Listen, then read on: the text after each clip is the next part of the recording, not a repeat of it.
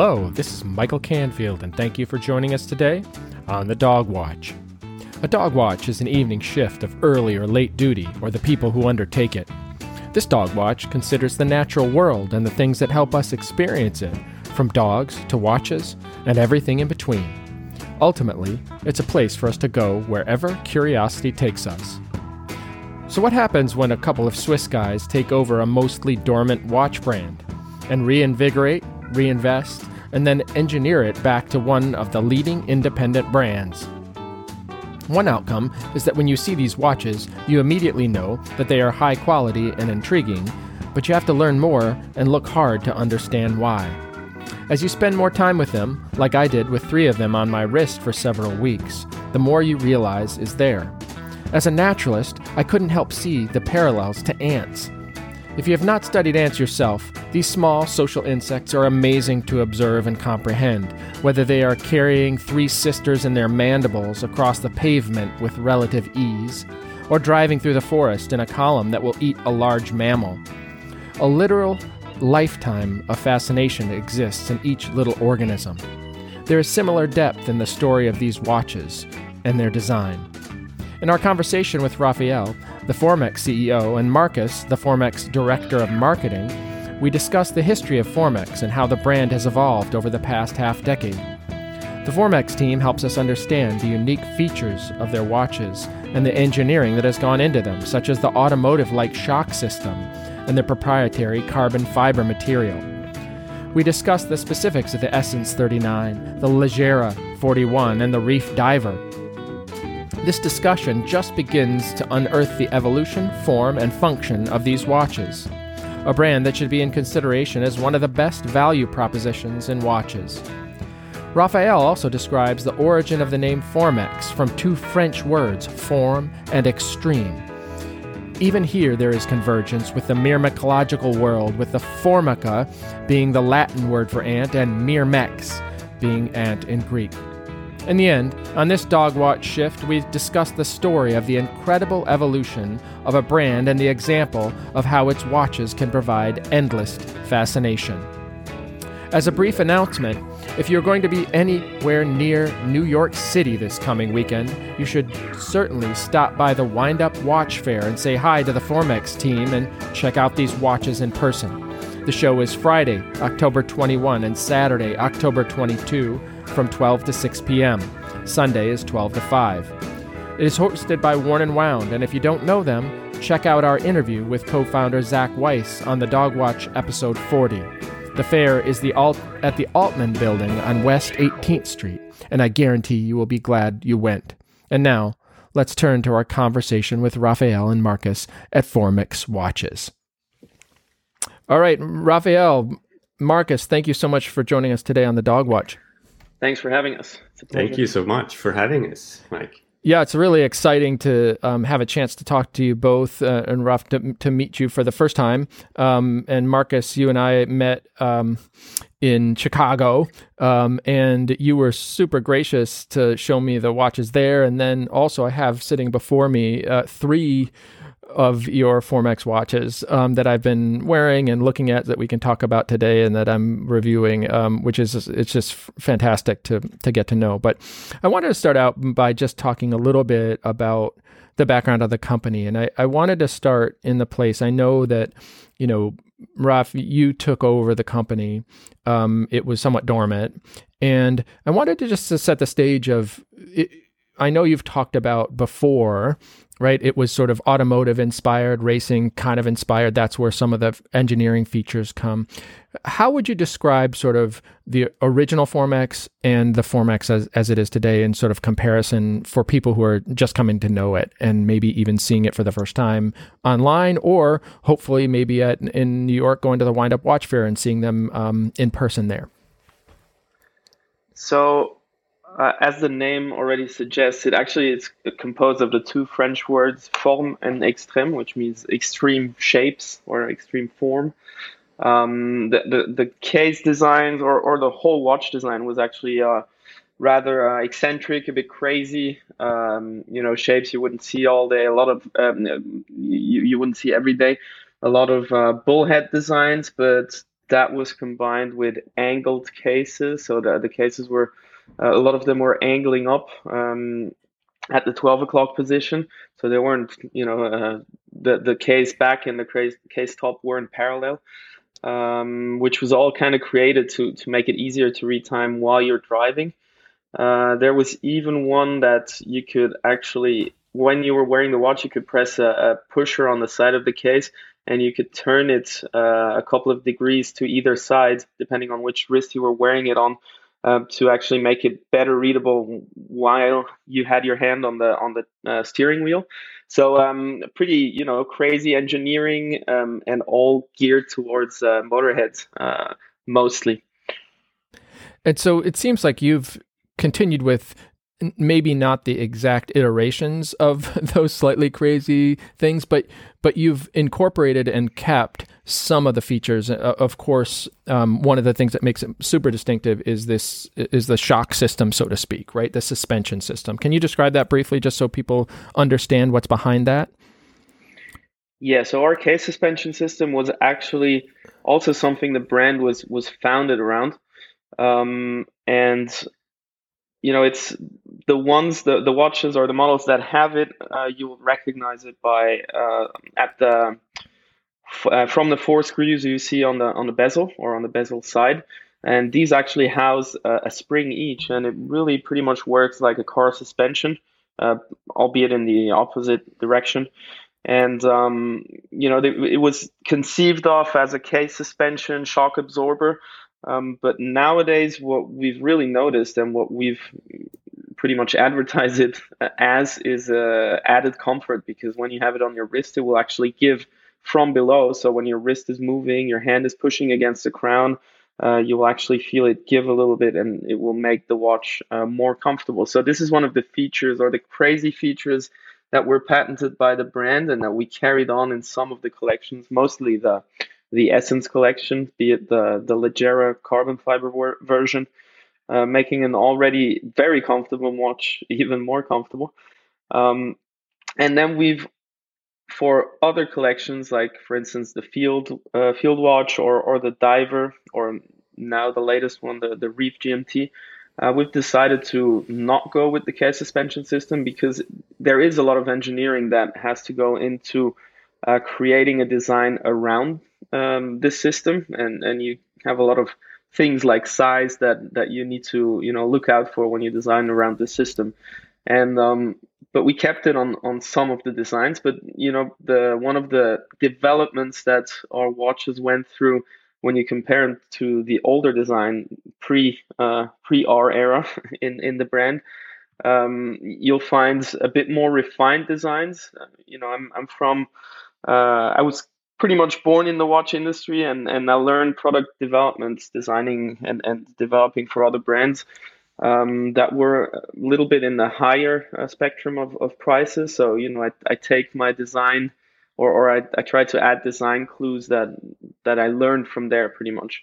And uh, we didn't, you know, uncrazify, if you want to call it that, the designs just, you know, just to make it more uh, attractive or simple. But it's it's really uh, we transformed the the brand's design into our design philosophy or mine or the one I learned growing up, um, while keeping some of the key elements and, and DNA of the brand. So I think this leads to unique uh, designs, which is something that nowadays with thousands and thousands of, of uh, watch designs and hundreds of iconic watch designs out there, it's it's kind of hard to create something that nobody would you know point a finger at and say oh that looks like this or that looks like that so what we've noticed uh, is that our watches kind of um, kind of um, evoke different iconic models in people. So one one person would say, "Oh, that that's got some Nautilus vibes," or "That one's got an AP vibe," and and that is for the same model. So I think yeah. it, it goes to show for me that we've actually hit the mark, and not everybody is seeing the same thing in it or the same you know the same clues or, or yeah yeah and i think it's helpful to talk about specifics and i have in my hand um, one the white dial um, and it's absolutely beautiful um, with this sense of the bolts, right, in the suspension system, which you can see, and you can push from below, and the crown and everything moves up a, a millimeter or so. But the watch itself doesn't look like an over engineered um, you know crazy watch right and i feel like that's one of the things that i really noticed on this particular model that it, when you put it on the wrist, it looks like a nice dress watch or sports, you know, not dress watch, a sports watch, right? It's pretty, it's relatively subtle as opposed to, you know, a big engineering, over engineered dive watch or, or one of the um, ones that sort of sticks out. Um, yep. So I think that's a, a real win. Um, I'm curious how you've made decisions on how to make that happen in design on this particular model. So I'm guessing you're speaking about the Essence, probably the 39. Yeah, I'm, I'm actually not no, aware which one. No, I'm totally there. sorry. Nope, yeah. I, I, should have said that. I, am I'm, I'm actually smitten with it. It's yeah, it's the Essence 39 white dial. Yep. Okay. Yep. Steel one. Yeah, and steel um, and steel band too. Yep. Exactly. So this was pretty much the first one we launched uh, to relaunch the brand, which is also the one we. I mean, we, it was the 43 mil, um, but we relaunched the brand with that, um, doing it on Kickstarter to actually give us the funds to to really kickstart uh, the brand again. And I wanted to create something that would speak to like you know to a wider audience obviously than the the chunky big designs that a lot of people like but in my opinion not enough so it was a mix of you know commercial decisions but then uh, in the design phase, we actually took a lot of time and effort to to really make it our own uh, design, and you know, trying to mix design features that would evoke you know feeling of, of luxury, uh, finishing, you know, the the interplay between very tiny polished bevels, uh, the bigger polished surface on on the the the big uh, bevel on the bezel. Say that fast ten times. Um, and then the the big brushing or yes. vertical brushing on on the top of the bezel that kind of gives it a Genta esque, uh, in my opinion, uh, look or feel to it. Um, so you know the goal is always to you know we started with that on the essence and then we kind of probably refined that technique a little bit and when you look at the reef or dive watch it still has when you look at it from far uh, it looks like you know a larger not too large but it looks like a dive watch. It's something that it could be a tool watch but when you really study the design of it or, or look at it closer you'll find you'll find a lot of uh, elegant features as well. Yeah. so this is always something that we're trying to do. Um, and I like that you mentioned the the fact that it's not over engineered because I'm absolutely not a fan of over engineering things, except for you know like a brand that sells hundreds of thousands of watches or has a niche audience and can uh, you know they can allow themselves to to get crazy on on a limited edition and do something that is you know 5000 meter waterproof and not very comfortable to wear because that's exactly the point. We're trying to make nice looking watches or, or beautiful watches uh, that have a touch of elegance but it's very important that they're um, you know nice to wear to us because we create them so you can wear it every day and uh, so you want to wear it every day as well. So they're always as thin as we can make them um, and and you know the the bracelets and, and strap systems with the with the clasps um, is also something that really adds to the comfort. And yeah the, i think the the design of it is a combination of all those uh, points. Yeah. Yeah, that's what I really noticed is the brushed, I don't know what you call the frame around the crystal, right? That's the top of the bezel, I guess. And then the polished bevel that goes down and then has the bolts inset. To me, those things, you, if you just look at the watch and in pictures or photographs, you might not appreciate how light plays off it when you move it, right? Mm-hmm. That those surfaces really create a lot of depth to the watch and it's it's not industrial, right? It's not like over engineered, but it has some visual features um, that uh, to me are super unique, right? When you look at it, but when you put it on your wrist, and you know have it on my wrist now, it just looks like a really nice watch that has uh, you know reflections and and beautiful coloration. So there's also the band, right? The steel band that has this sort of butterfly type closure, and then the screwed.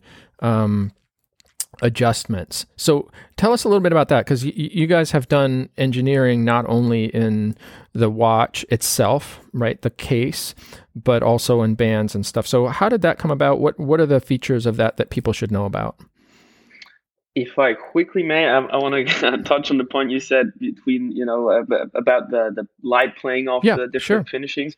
Um, the, the thing we also always try to do is that to make it look nice from every distance. Like you said you know from far, from afar it looks like a, a dressy sports watch. And then the, the finishing themes that we like to use you'll find it on the on the most minute details. So if you actually take a loupe and look at the indices uh, of the dial they'll have the same finishing. So they have a very small two small surfaces like next to the lume strip. Yeah they're really tiny, but we still brush them because you know the top of the bezel is brushed, and then you find the bevel, uh, same as on the bezel, uh, on these indices and on the hands. You know, so you have the middle strip that is brushed and the polished bevels. So you can look at it from far and go in fur- closer and closer, and you'll find these same themes of finishing on on the uh, tiny details as well. So that's that's just a little um uh, little uh, thing on the side there and it plays into the bracelet as well in that philosophy because we don't you know put months and months into the design and development of a case and then you know in the last two weeks that, that we have left go oh oh yeah still we need a bracelet. Uh, right, so right. well the bracelet kind of goes into it from the beginning. Uh, so you'll find again the same finishing theme on the bracelet. And and also we've tried to you know keep the tolerances as tight as possible and everything. So you'll see that there's almost no lateral movement. Uh, it won't pinch your hair, even though the you know the spaces are very tight. Um, and the the butterfly clasp, we wanted a completely integrated clasp. We didn't want a, a cover on the on the bracelet or anything, but we still wanted the customers to be able to to adjust um, just the size of the bracelet when when their wrist swells or after a big meal or when when it gets too warm you can just flip open the, the clasp and, and there's a little flipping system that gives you four millimeter of, of uh, micro extension uh, so that's also something that uh, we came up with on on this um, on this clasp but it's still completely integrated. Unless you open it of course there's a a little gap. We couldn't avoid that. Sure, sure. And to have the the screws in the side, also uh, you need a lot of careful tolerance, right? It's that's a that's a different engineering challenge, right? Than if you just yes. have pins. Yes, um, and also one of the things is we we wanted to um, be able to to um, quick release it without you know having to use a tool. And since we had curved spring bars on the leather and the rubber, uh, we couldn't actually just do a double uh, quick release pin on the bracelet. So that the little pins you see on the side are actually connected to the little pushers you have to push together. So it's one intricate machined piece uh, enable, uh, in order to for our customers to to be able to switch bracelets quickly from rubber to to leather and, and it makes the watch very versatile um, and, and kind of gives you the feeling of having multiple watches um, and just buying one. Yeah. I, I also wanted to just mention the underside of the case because there's obviously a display uh, case mm-hmm. back, but it's not just a display case back. Like you have, when, when you look underneath it, there is this nice, I don't know what you would call it, the, the etched um, surround of the crystal on the back. And then yeah. there are a bunch of screws, mm-hmm. which both on the um, where the band connects and then just around the underside of the case, which give it a very, I mean, aesthetically, it's well designed and has aesthetic value. Just you know, often you un, you know look at the underside of the watch, you're like, okay, even if it's a display case back, you just look at the the movement. But this one has a different. Was that intentional, or are those screws simply? Um, you know, did you just say, oh, well, we have to have screws here, and so that's where they are, or were you looking that as a, as a design element too? Because it at least it speaks to me. I, I really like the the look of the underside. Thanks. No, so the, the you know the easiest thing to use as a case back is is a screw case back that you actually can screw onto the case um, which in our case wasn't possible because we had to design around. You know, if you push from underneath, you'll actually see that whole case disappearing in the or, or sinking into the case middle. Yeah. So we couldn't have a round case back to, for that reason. So this is what gives it that kind of Batmanish yeah. shape of the case back. which in my opinion looks cool as well. Uh, the eight screws are just you know to keep everything tight and waterproof uh, well and, and a good distribution. Um, we could have done just the one screw at 12, 6, and 9 o'clock from the back, but then we would have still needed two screws on the crown, around the crown, because obviously the crown tube has to go through them. Um, so we decided to use eight screws instead for symmetry because we always we're big fans of, of uh, using as much symmetry as possible uh, where we can. So it, it does have that very technical and engineered look, but then you move in a little closer, you have the nice engraving that sticks out, and then you have the uh, rotor that we produce ourselves that is skeletized, has a very defined brushing on, and the heavy sector of the rotor is actually held onto it by four screws that are uh, thermally glued, just as the the screws used on the movement. Um, there, we we use the blue screws because I think it gives it a very horological look, um, and it looks uh, quite refined because the whole movement is is a chronometer certified, uh, very very top notch uh, movement. So I think we, we gave it the decoration it deserves, kind of. Yeah, those blue screws when they move, when the rotor moves, they play over the screws that are below in the movement. And again, exactly. those are the kinds of things that, uh, you know, again, this isn't an advertisement. I obviously really like this watch, um, but it's those details, right? Those engineering details, et cetera, for people who appreciate um, you know, engineering and just aesthetics, that's something you get with this this particular watch. That's um, a value added, and I think what you're saying on the dial as well, the way the markers are are polished and shaped, um, as you look closer, and this is a point that I want to make that where this watch is positioned right? As far as in the market, so to so to speak, right? There are a lot of watches, you know, you've got a lot of Seikos or whatever that, you know, they look nice, like especially when you look at them online, where oh, that looks like a nice looking watch or whatever. Um, and then you look at a Rolex or um, you know whatever um, an Omega, and you say, "Oh, well, that looks nice too." When you have those in your hands, they feel and look really different. And I think sometimes it's really hard for people, and even before I looked at them, it's hard to know right? Is this actually like a really nice watch? Or is it going to just feel kind of chintzy or not having, uh, you know, is it going to feel kind of um, cheap? Um, this watch has a lot of depth. And when you, you know, look at it, the things you're describing, you can look at it for a long time. I'll also say pushing your fingers below it and, and moving the case around is something that I've done a lot. Um, it's kind of fun. You know what I mean? I, I, find myself, you know, I take it off and I kind of move it around. It's just, it's yeah. amusing, right? It's, it's an interesting aspect. So anyway, I think also the size and proportions you mentioned, the, the thickness of actually all three watches that we'll talk about, um, what I heard you say is that was a priority, right? Um, that a lot of times, you know, you look at, for example, a Tudor Black Bay or whatever, like those are those are big watches. They can't get under your shirt sleeves, right? Or they're harder to.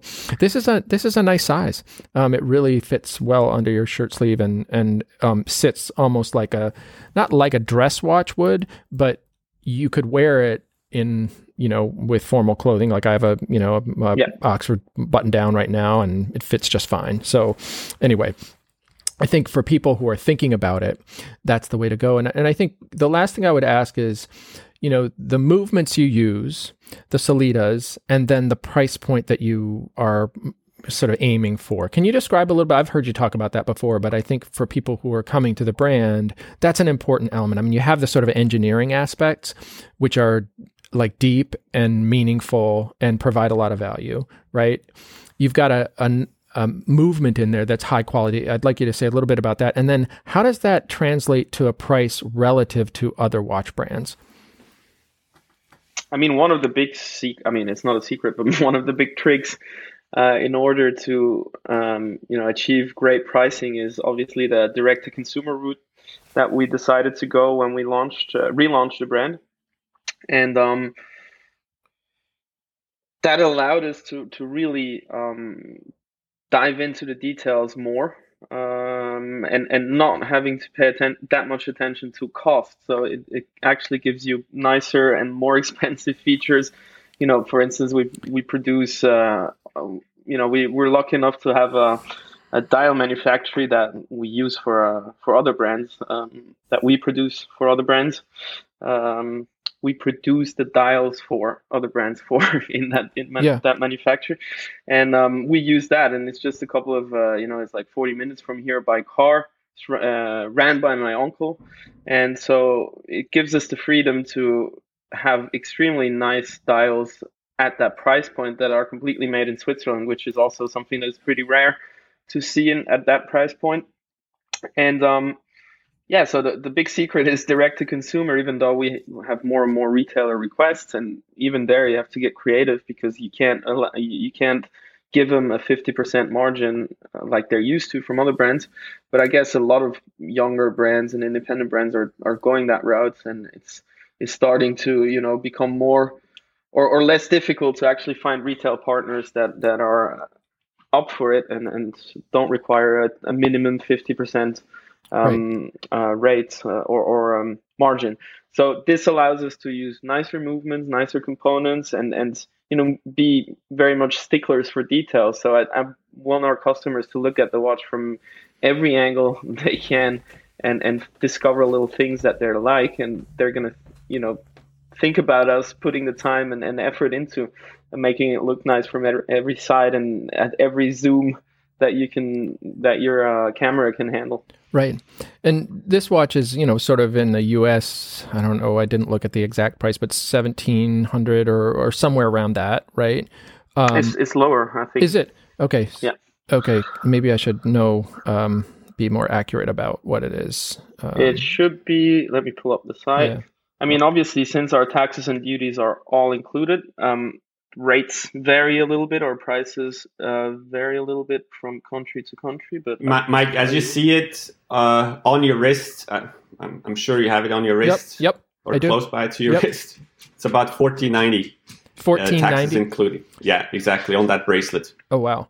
So so that's a really competitive price. I mean, I just have to say like um, again, this isn't a sales pitch, but I think one of the things that I was hoping to do in talking to you both is have an honest conversation about value, right? And one of the things we've talked about a lot on the podcast is this question of quality, right? Like what is quality? How do we find it in objects? And one of the things is like how it's made that people took care in doing that and that there's marks of uniqueness, et cetera. And I mean, here you get the Sellita movement, which is a high quality movement, the finishing, et cetera. And since you're direct to consumer and have a lot of that engineering in house, you don't have to add on the massive marketing budgets and and all those kinds of things, um, dealerships, etc.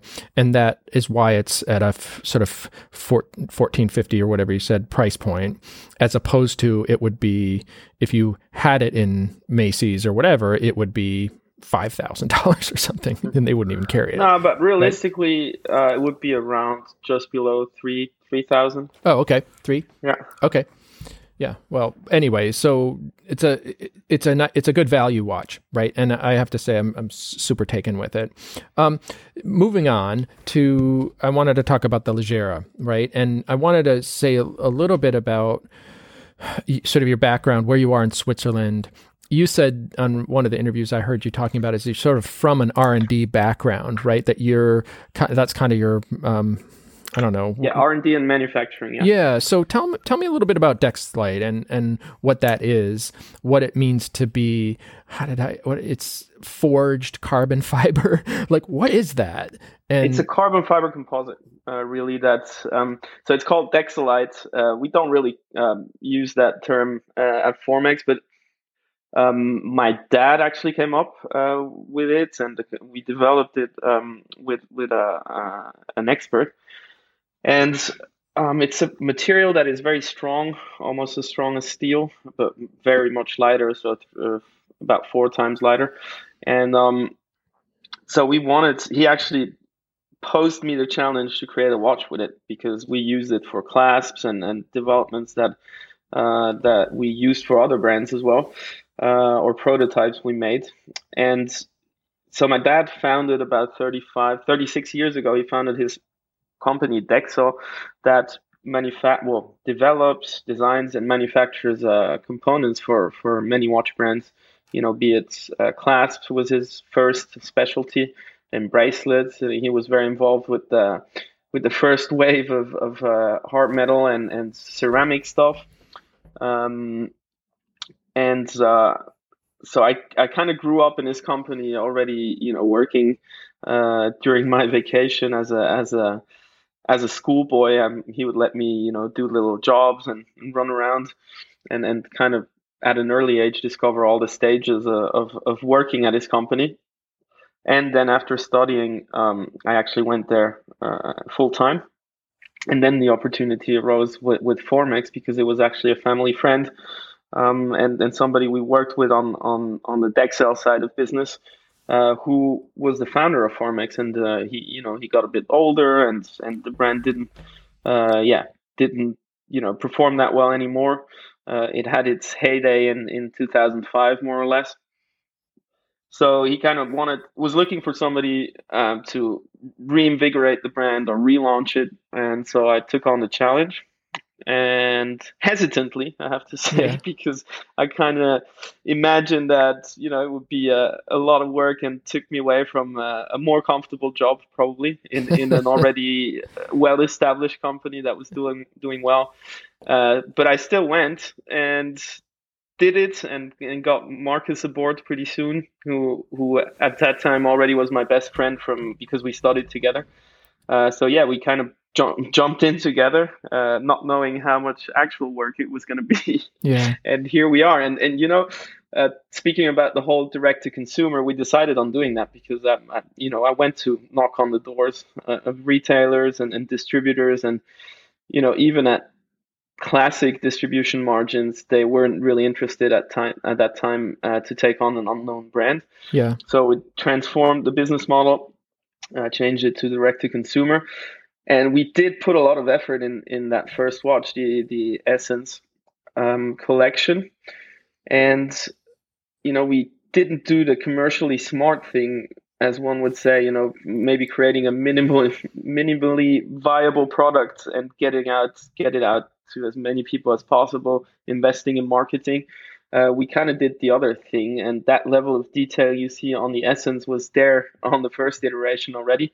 Uh, the only difference really is that we changed the logo uh, in the meantime. Uh-huh. But other than that, that was the essence when we first launched it. So we had a very uh, we put a lot of effort into that first product, and nobody knew about us. Nobody, you know, the the Kickstarter did pretty well, um, but we still didn't have a lot of, uh, you know, uh, brand equity in in the watch collectors field. Uh, and this is something that is uh, now we're slowly catching up to now. Right. But definitely, you know, we you could see the love for the product already at an early stage, even though it was probably not the smartest thing to do in a in a you know entrepreneurial uh, perspective. Yeah. What what Raphael is saying is what it was much easier than he thought. yeah, yeah, easy, easy. So, are you glad? I mean, when you look back, I mean, I know that's um, some ways an impossible question, do, but do you, are you glad you did it? Yes, I am. I am. I'm very happy with the. I mean, it's very, very fulfilling work. Sometimes, obviously, it's it's a massive. Uh, uh, it's a massive stress sometimes, and yeah. you know you've got employees you got to pay every every month, and that's you know you got suppliers that you work with that you want to pay on time. So yeah, it comes with with the stress of being an entrepreneur, but in the end, it's it's very fulfilling actually creating a product that so many people uh, enjoy and even you know thank you for in yeah. emails. Yep. And that and and I wanted to add that you know we were just talking about the price when we talked about the direct to consumer uh, way of business that we're doing, but it's also the the direct feedback you're getting from your your customer, which you then Raphael can use again in in product development uh, uh, so directly. Yeah, and and you can see that in in uh, you know the smaller size of the essence, for example, which was like this is a feedback that's been given to us so many times and. We, we, we created that list with, with customer wishes and this is more or less the first thing you're you're looking at when you're thinking about pro- uh, uh, developing a new watch. Yeah, and something I think that people now value a lot is this sense of a connection with a product or a watch, et cetera, and feel like there are people behind it, right? When I, it's funny, Marcus, I didn't tell you this, but when I got on the website one time, you know, it pops up like, do you have any questions or whatever? And it's like, Marcus, like, I'm like, hey, I actually know Marcus. Like that's actually not a robot. It's Marcus that I could chat with, right? Which is super cool. Um, and the fact that you guys have done so many, um, you know, wind up kinds of things, but also are willing to talk to people, it means a, lo- a lot. And I guess you're saying it also creates uh, sort of feedback to the product too. So that's fantastic. I, I just had one more sort of comment or question on the Leggera 41, which I have, and I have it in the the gray dial. Um, yeah, actually, we we, di- we digressed a bit from yeah. from your Leggera question. We can get yeah. back. No, to, it's fine. that one. no, well. these are these are all things that I wanted to talk about, but it's cool because the Leggera um, uh, is, I guess, in Italian means light, right? And yes. like light as in not heavy. And boy, this is a little at first you're like, wait a minute, like is this the whole thing? Like when it's on your wrist, it, it's it is, missing something. It is, yeah, it is remarkably light. Like, uh, um, and when you look at that material, the carbon fiber, so just to describe, I think, like we were saying with the Essence uh, 39, this is just slightly bigger, although I, I, I, wouldn't tell, you know, if you told me it was the same size, I probably would agree,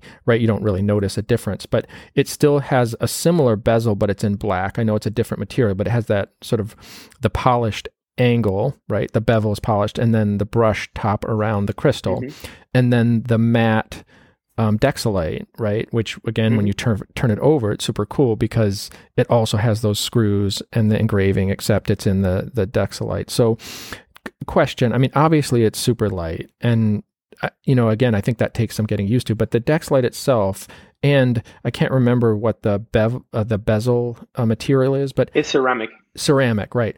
So the Dexilite, how does that patina, right? Because I think a lot of times these coated things, I've personally, I've I haven't been interested in them because I I don't know, like I know people are fine with them sort of scratching or whatever, but that's not my thing. How does the Dexilite patina?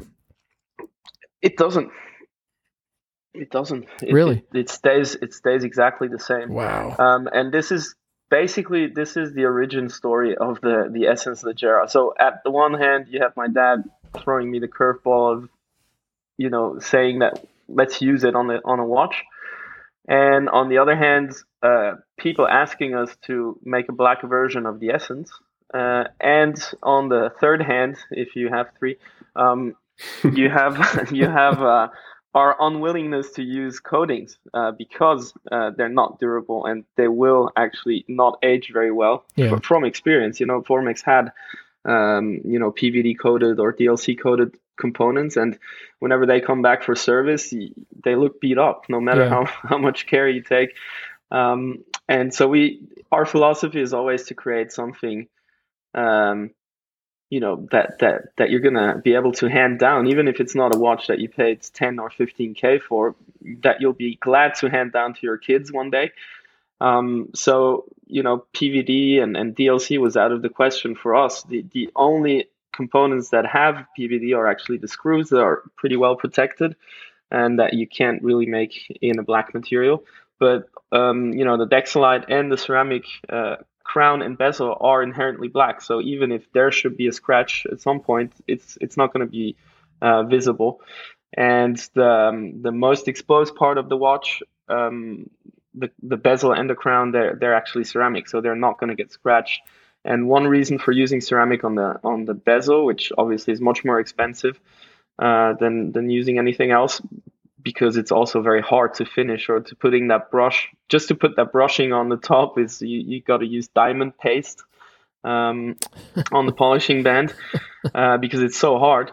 Yeah. And but we still wanted to you know put in some finishing touches that will play with the lights that um, you know we always try to create. Also you see that in our dials a lot. It very much depends on how the light hits them. They're going to look completely different. And we actually want people to be able to look at their watch for many months or even years and still discover things they hadn't seen before. Um, so so that was one of the reasons. And then the markers and the hands are black but mm-hmm. they're polished in a way that when you move the watch, they're shine they reflect and so yes. you get a similar it's interesting you get a similar kind of thing on these and the essence right the i mean the um the 39 right mm. that you s- see but it's in a different material and it's you know you get that depth and et cetera on the dial which mm. i wouldn't have predicted especially when I saw, you know, see it on online or whatever, you sort of look at it and Yeah. you, you can't tell that until you're looking at it with the light reflecting. You're like, oh my gosh, Yes. wow, there's a lot Yeah. going on here. Um, Mhm. but it's that comes black. from from again from that design philosophy that no matter how much you zoom out or in you want to find the same philosophy it's kind of a fractal design philosophy that we have you know Totally. you can zoom in as much as you want you go, you're going to find the same features at every level right. and um yeah Yeah, and I, I think I'd encourage people to, whether they decide to buy one or not, to find a way to spend some time with these watches because they're, you know, there's a lot to explore and a lot to look at. And I know a lot of, you know, sometimes people say that, but often, to be quite frank, you look at a watch, you're like, okay, I kind of get it. You know, it's, it kind of is what it is. But there's a lot to explore here and interesting. I have it on my wrist now. I just switched over, and again, it's the it's incredibly light and uh, super comfortable. Tell me a little bit about the band here because that's that's a different kind of band. It's on the the gray um, clip band that you've designed. The do you, do you know which on one I mean? gray nylon Yep. Yep, nylon. Yep, with okay the so yeah we, wa- we wanted to use so the the um, topic of lightness in the in the Leggera is something that you know you get a lot of people who say yeah I actually like to feel some heft on the watch I like to feel the weight the presence and I agree with that completely. But when I first put on the prototype of the Leggera I actually fell in love with it. And I think if you're a watch collector one of the nicest things is to have actually those different wa- uh, different weight uh, proportions on different models. And, and you know we have a lot of customers that write write us an email saying yeah this is actually the only watch that I can wear for uh, to play golf. So now now I can wear a, a watch to play golf that is not going to affect my swing or you know that I barely feel um, and and that band is completely made out of nylon. Um, now we've switched a new version that is going to be available soon. Actually, has a liner inside. Uh, it's still completely waterproof. It's a PU liner, and um, and makes it even more comfortable. So yeah, for me it was important that this one is rugged and completely waterproof, sweat-proof, and you can wash it. You know, it's it's uh, it's going to stay as fresh as the watch for a long, long time. Yeah, it's just a it's a that's a fun watch and one that's again it's different and it's hard to tell that from sort of the outside, right? W- before you've had it on, et cetera. And I would imagine that's one of the challenges being direct to consumer. Right. it is. The more people wear it, the more we get, you know, advertisement on their wrists. Because what we've noticed as well, you know, from doing all the windups and, and all the con- direct to consumer fairs that we've been doing in the past years, um, we've noticed that in terms of website sales, the the Leggera might not perform as well as the steel watches because everybody knows a steel watch. But whenever you have the whole collection out uh, for people to discover, so many people you know gravitate towards the the Leggeras, no matter what what dial, whatever you know their color preferences are. Uh, and it's actually uh, astonishing. So now we, we actually have two traveling collections for you know local watch clubs, and if anybody out there is hearing this, you can contact me or Marcus or through our w- website chat, and we'll send them the collection for their next watch meetup. Yeah. Uh, to actually discover them in person. Yeah, I think that's essential, um, and it really encourage people who are listening to to find a way to see them. Um, you know, again, and then make your decisions. But it's it's hard to to tell, and that's where right when I met Marcus, uh, you know, in Chicago, it's like, oh wow, you know, you kind of tell pretty quick. It's like there's something different about these. There's something that you really um, have from seeing it in person. Where some, you know, like uh there's some Seikos, right? That um, you know. Somebody's having a drink in the I, background. I was just gonna say, I love that sound. Marcus, is that? that your pup? No, that's that's me. That's me drinking my coffee. No, it's not. I can't believe that. I've seen pictures of your dog. I can't. I have to know. Unless you drink it, your co- coffee out of a bowl. Is that what you do? it is my dog. It is my dog. Remind me the name of your. I dog. was hoping you didn't hear that, but No, I love rare. it. No, it's like you know we love dogs. We're we're very much about Very dogs on the podcast. so- yeah. So what's the name of your dog again, Marcus? It's Heidi, of Heidi. course. Right, right, It's- right. Got it's it. Heidi. Yes. I'm, you know, I'm based out in in California as a Swiss, so I had to have at least something Swiss in my house. So Yes. I, I made my dog sound like a Swiss. That's funny. All right, I, I have just a couple more questions. So one, the field watch is titanium, though, right? yes. So why that? Why choose sort of Dexilite for one? Uh, you know, having the Leggera, but then the field watch having it on titanium. Um, I guess from from uh, you know my history in, in the in the industry i've always worked with different materials and i'm kind of a sucker for for different materials and combinations and i figured that uh, titanium would really be a, a, good material for a for an outdoorsy field watch um, and i also liked the the look of it when you when you bead blast it or sandblast it completely uh, which gives it which gives it that distinct look, and we also have the hard coating that makes it a, even a bit uh, lighter um, and harder, so more resistant to the little everyday scratches. Um, so yeah, that, that that's why we wanted to use that. It's it's just having adding another material to our to our collection. Yeah. Even though actually the the Leggera has a titanium inside container, so the unit that really keeps it watertight and everything um, oh. is titanium, even though you don't see it. Oh, I see. Hmm. Yeah, and that's a sort of uh, interesting take on a classic field watch. The markers on that, I haven't seen that one, and they look like they're recessed into the dial. Is that is yes. that right? Yeah. Yes. So that's a different element. They're recessed, well. and and um, the minute track that is usually a rail track on, on field watches is um, is curved upwards. So you've got the 3D look on the yeah. on huh. different. You got different levels to the dial uh, even though it's a very simple and clean looking dial. Yeah. Um, so we wanted to use classic field watch elements, uh, but still, you know, iterated in our own way, uh, which is, I mean, if I had to describe it, uh, our design, it, would be uh, a very modern, com- contemporary watch design.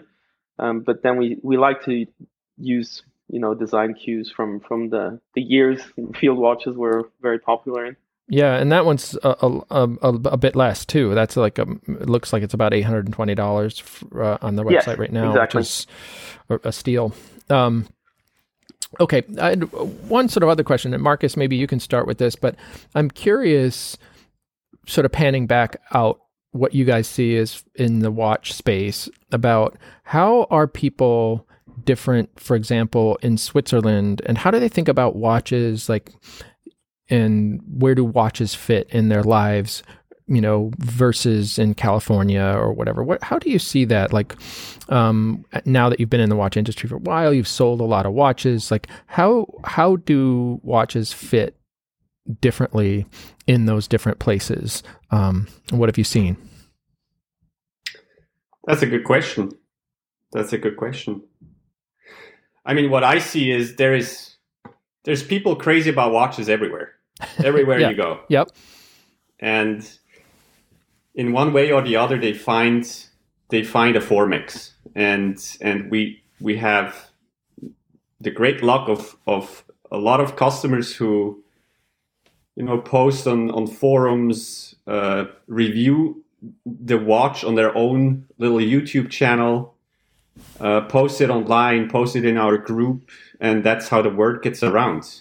And yeah, you mentioned it before. Uh, we don't really work with a big marketing budget, and and and the customer really does the marketing for for, for us, and that's how I think we uh, we were so lucky in, in in in growing our collection to be able to you know invest what what we get from the previous collection and invest it in the next one the, the and you know that the, the, customer is uh, sorry, Marcus. Just a little thing to throw in here is uh, you make it sound like we put our customer to work, which is actually true. But if you think about it, if you buy, uh, I'm not going to name any names, but if you have a famous movie star uh, doing a campaign, it's not the brand paying him; it's it's you paying him yeah. with the money you pay for the watch. So. Right. The customer is always involved in, in the marketing uh, for us, it's the difference. We, we don't have a big budget, or we don't attribute, or we attribute most of the money we make into actually investing in our production. We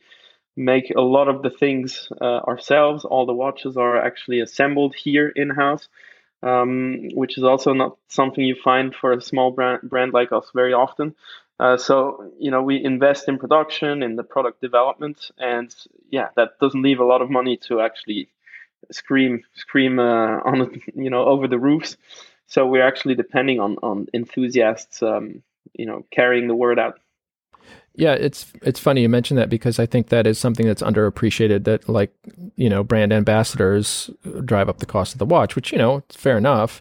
But it's important to recognize that where you guys have, I mean, your brand ambassadors are people who really like the watches, right, and can talk about them, etc., um, and feel like there's a way to describe what you're doing to other people um, and there's a lot of uh, authenticity there, not to use an overused word, but it's true, right? It's like truly authentic in the sense that if people like them, you know, I, I'd put myself in that camp, right? Like I met Marcus, loved the watches, were willing to talk about it. And it's like, that's why I'm like, hey, I really want to talk about these things and, you know, explore them because they have a, a lot of value and quality. Um, so anyway, I appreciate that about you. And also, I'm glad to have people not necessarily paying people f- through a watch to drive up the, you know, David Beckham or whatever. Like I think he's got enough money or Tom Brady, um, certainly, although the divorce might hurt him. I don't know. Um, anyway, so, but I guess one last thing about that, like, so Rob, you're in Switzerland, right? In the French yes. speaking part of Switzerland. So do people th- like, I know that they're watch enthusiasts there, whatever, but do watches occupy a, a, different place. You know, I kind of imagine like that's the Swiss, you know, the Swiss, that's what, where watches came from. Not exactly, but like, how, how do people, how, what place do they fit in? Or is it different than it might in the United States? Or, or is that just a fallacy? Is it, is it pretty similar? Ah, it's hard to say for us because we actually, um, Switzerland is not our biggest market. Um, it is quite a complex market because uh, so we're in the in the German and French part. So Biel, uh, which is actually one of the hubs for for watch production, uh, is actually officially both. Um, but then we have four languages, um, three that are really used, so Italian, German, and French. And um, it's a complex market just from the uh, a linguistic perspective that you you know you need to have a um, customer support and all these languages and uh, and everything. But you know, we an easier market for us in the beginning was Germany because they already kind of knew the brand a little bit before our time, from before our time, and um, so we we kind of went there because we also had to go uh, where there was something already for us, and you know. Due to the lack of budget, also you know, focus on the so-called lower hanging fruits. So yeah. we didn't really uh, put a lot of effort in, into the Swiss, Swiss market yet, um, which is still kind of a classic market. People, you know, go to the to their uh, trusted watch dealer or, or watchmaker, and um, I guess Swiss people are very um, humble about what they have. They don't like to flaunt. They don't like to show too much of their wealth as well. Yeah. Uh, so it's something that they're more introverted uh, about as a collector. Yeah. So, um, but there's still, you know, there's a lot of uh, activities and groups and forums um, going on in Switzerland, but we're still not that active here yeah. yet. So it, it, kind of would be uh, a lie to say that we know a lot about the Swiss market. Yeah, I guess that what I'm sort of also getting at is like, would a Swiss family be more likely to give their child a watch on a graduation or whatever? Is it or hand those things down? Is that part of the culture that's more like ingrained or is that just kind of something i would imagine? No i, I guess say, that's right. I, I, would say it is right? I mean i i had my first watch when when i was about to start walking. Uh oh, wow. Know, one of those Flik Flak. watches from yeah. from, from likewise, Swatch. likewise. Yeah yeah. And and i got i got my first nice mechanical watch uh, for my uh, communion. yeah, uh, same. And, yeah, so okay. So I'm not I'm not sure if this is representative, but it, it applies to both Raphael and myself. Yeah, yeah, I see. And it seems like it's coming around a little bit in the United States. I, I think that you know the, obviously watches are on the rise again, and it's such a great gift and style aspect, etc. So anyway, I think um, it's we're nice seeing a lot think, of a lot more young people actually getting yeah, into the hobby. Yeah, and, I was just really about to say that. Yeah, approaching it in a way that you know millenn- millennials approach hobby, so they're they're very savvy about yeah. everything that's going on, reading you know Worn and and and those right. publications. So um, I guess it's also a fun or a, um, a result of people starting to be used to wearing something on their wrist again after the, the rise of uh, of uh, Apple and uh, and the smartwatches. Yeah, yeah, and I think you know that maybe some of that is uh, I never got into it myself, but some of it's fading a little bit. Um, you know, it's like uh, I don't know, I don't know if you really want to be attached that much to your technological device. So, um, anyway, I wanted to just say a brief thing about the the reef um, before we uh, wrap up. Um, one of the things that you mentioned, Raphael, was that you know seeing things from a distance. I was taking some photos of my son. You know, we were you know, having him you know shoot some shots of my you know wrist or whatever.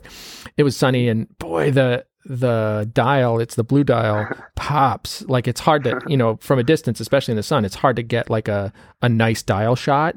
But also, it's because of the way the dial pops out, right? And reflects light, etc. So, this, I would say, you know, it's a dive watch, but it doesn't wear as much like a dive watch. It's thinner and it looks, you know, it's it, doesn't pop out like a you know a big giant bezel dive watch. And it it seems like, and this is a question, was that part of your design uh, intention, or is that just the decisions you made happen to make it come out that way? My heart just warmed a couple of de- degrees when you said that. Thank you oh, very oh, really? much. that was okay, the well, exact that... intention. Yeah, yeah. No, because I, as I mentioned, we tried to keep them as slim as possible. Not only because it makes them more comfortable, but I think they just look cooler. And um, this obviously adds uh, some strain on the production team because everything is very tight. Uh, the tolerances have to be very good in uh, very well respected. They're tighter than, than usual. You don't have the securities in height. Uh, and the, the, the hands are very close together as well. They pass really closely above the indices and the logo. Um, so yeah, everything is actually a bit harder to make that way, but I think it, it's worth it and it pays off. Yeah, the way it sits on the wrist too. Um, I was really surprised to be honest. You know, like I didn't.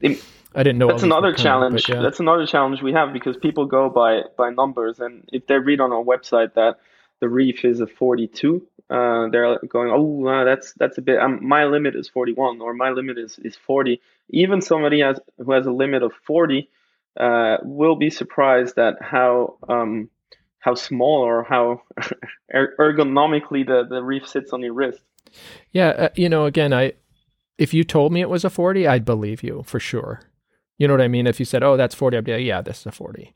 Um, just because of the way the, I mean, the dial size or the bezel size, and then the case kind of, it's, it's not exactly angled down, but the the case below sits mm-hmm. pretty mm-hmm. low, and well, it's got a it's got a flat case back, so you don't have the bump. Right. Yep.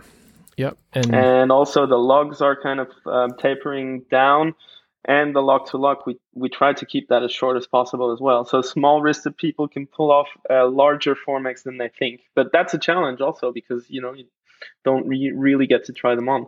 Yeah, and then the the wedged uh, markers, though, you, there's still plenty of space, like you said. Like I can't believe you can fit those in there, right? The, there's a lot of depth on the markers, the way they angle down.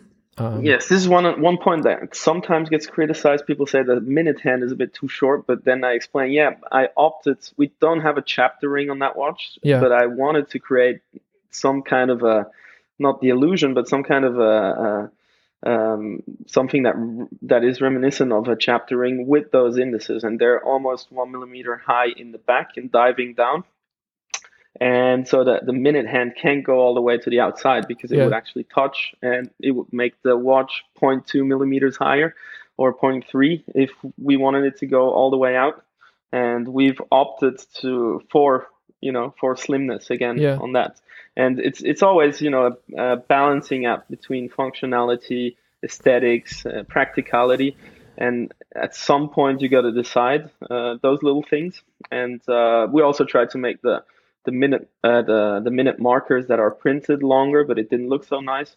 So yeah, it's it's always I, actually what I like. You know, you, you go through different iterations, designs, mock-ups, renders, and everything, and at some point you're gonna make your pick your choice. And uh, yeah, that's really interesting about the whole process. Yeah, and I think isn't there? I mean, on dive watches, there is uh, there are a lot of examples where the the hands are shorter, right? Um, especially the hour hand though. Yeah, yeah. I guess maybe it's more the hour hand, but still, like it's.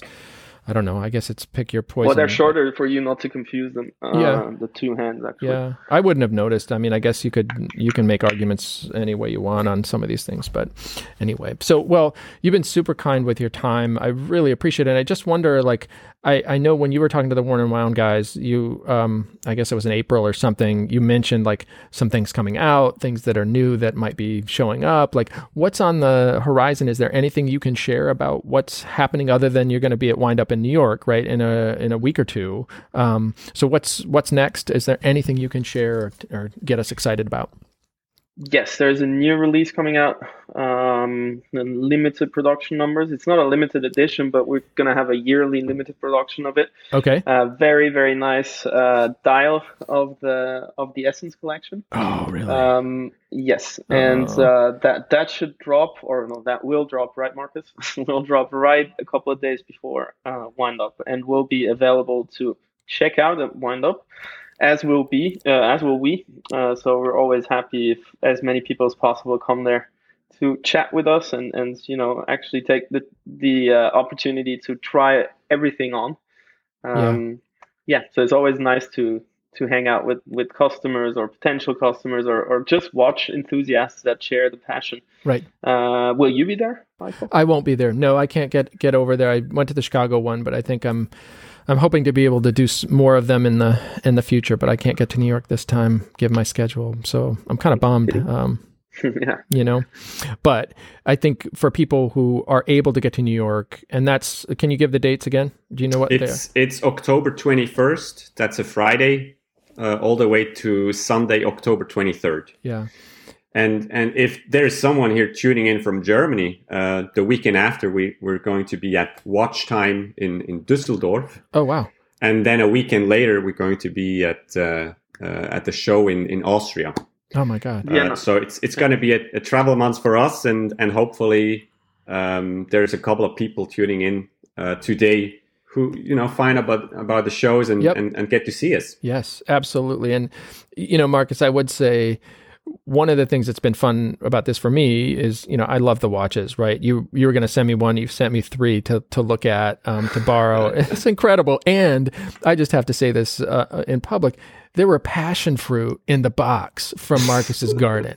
Like who who is this guy? Like who who who are you? You know what I mean? Like that is fantastic. It, it just like thank you um because I think that's one of the things that I've noticed that there's value added here, right? About the relationships, With, about with getting to know passion the brand. fruits, Well, yes, a lot of yes. passion, a lot of passion, A lot all of around. passion. It's, but it was not about the passion fruit, right? Like it was cool to have them and try them and whatever, but it's just like being um, part of something and What, getting. what to did know you end up doing with the passion fruit? I ate When them. I, you just ate scooped them, out. Yeah. Yeah, yeah. Uh, I actually, I actually found out after that. You know, I was, I was uh, selecting those passion fruits, and I, I obviously wanted to send you the nicest ones, the nicest Yeah. looking ones. But Yeah. I found out later that I should have sent you the ugliest looking ones, the ones that are already Yes, they're wrinkly, sweeter. because Oh. those are the sweeter ones. oh well. Uh, well, I'm sorry. I no, I like the way they tasted. They're they're not they're not super sweet, but boy, they're good. And the smell, the fir- when I first opened them up, I cut one open, and just the smell took me to the tropics.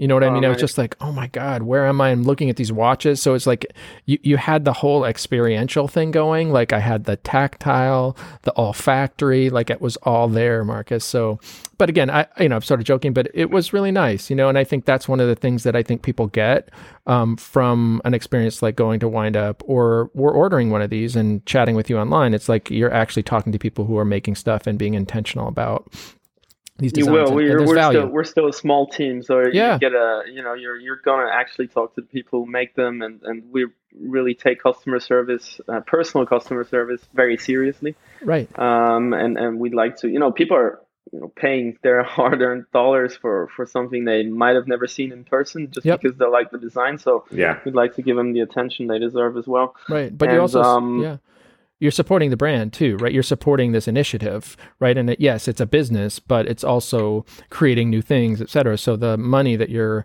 spending on the watch actually supports yes. this this initiative, which is also a business, but it's not just a, you know it's not just a business, right? You could do other things, um, and it's fun. Mm. It's fun to think about it that way. So th- thank you for your time today.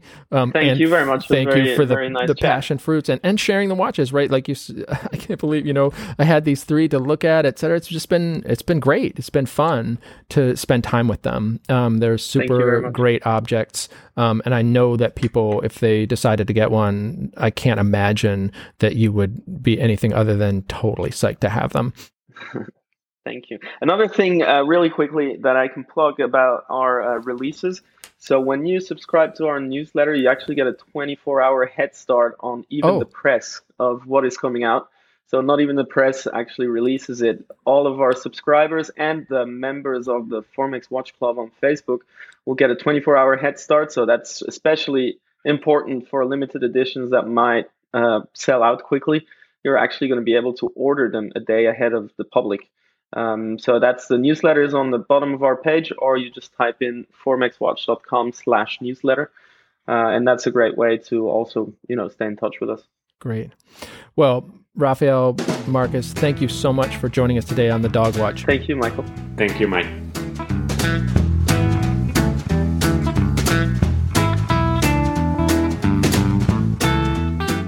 Thanks again to Raphael and Marcus for sharing so much about Formex and their range of watches.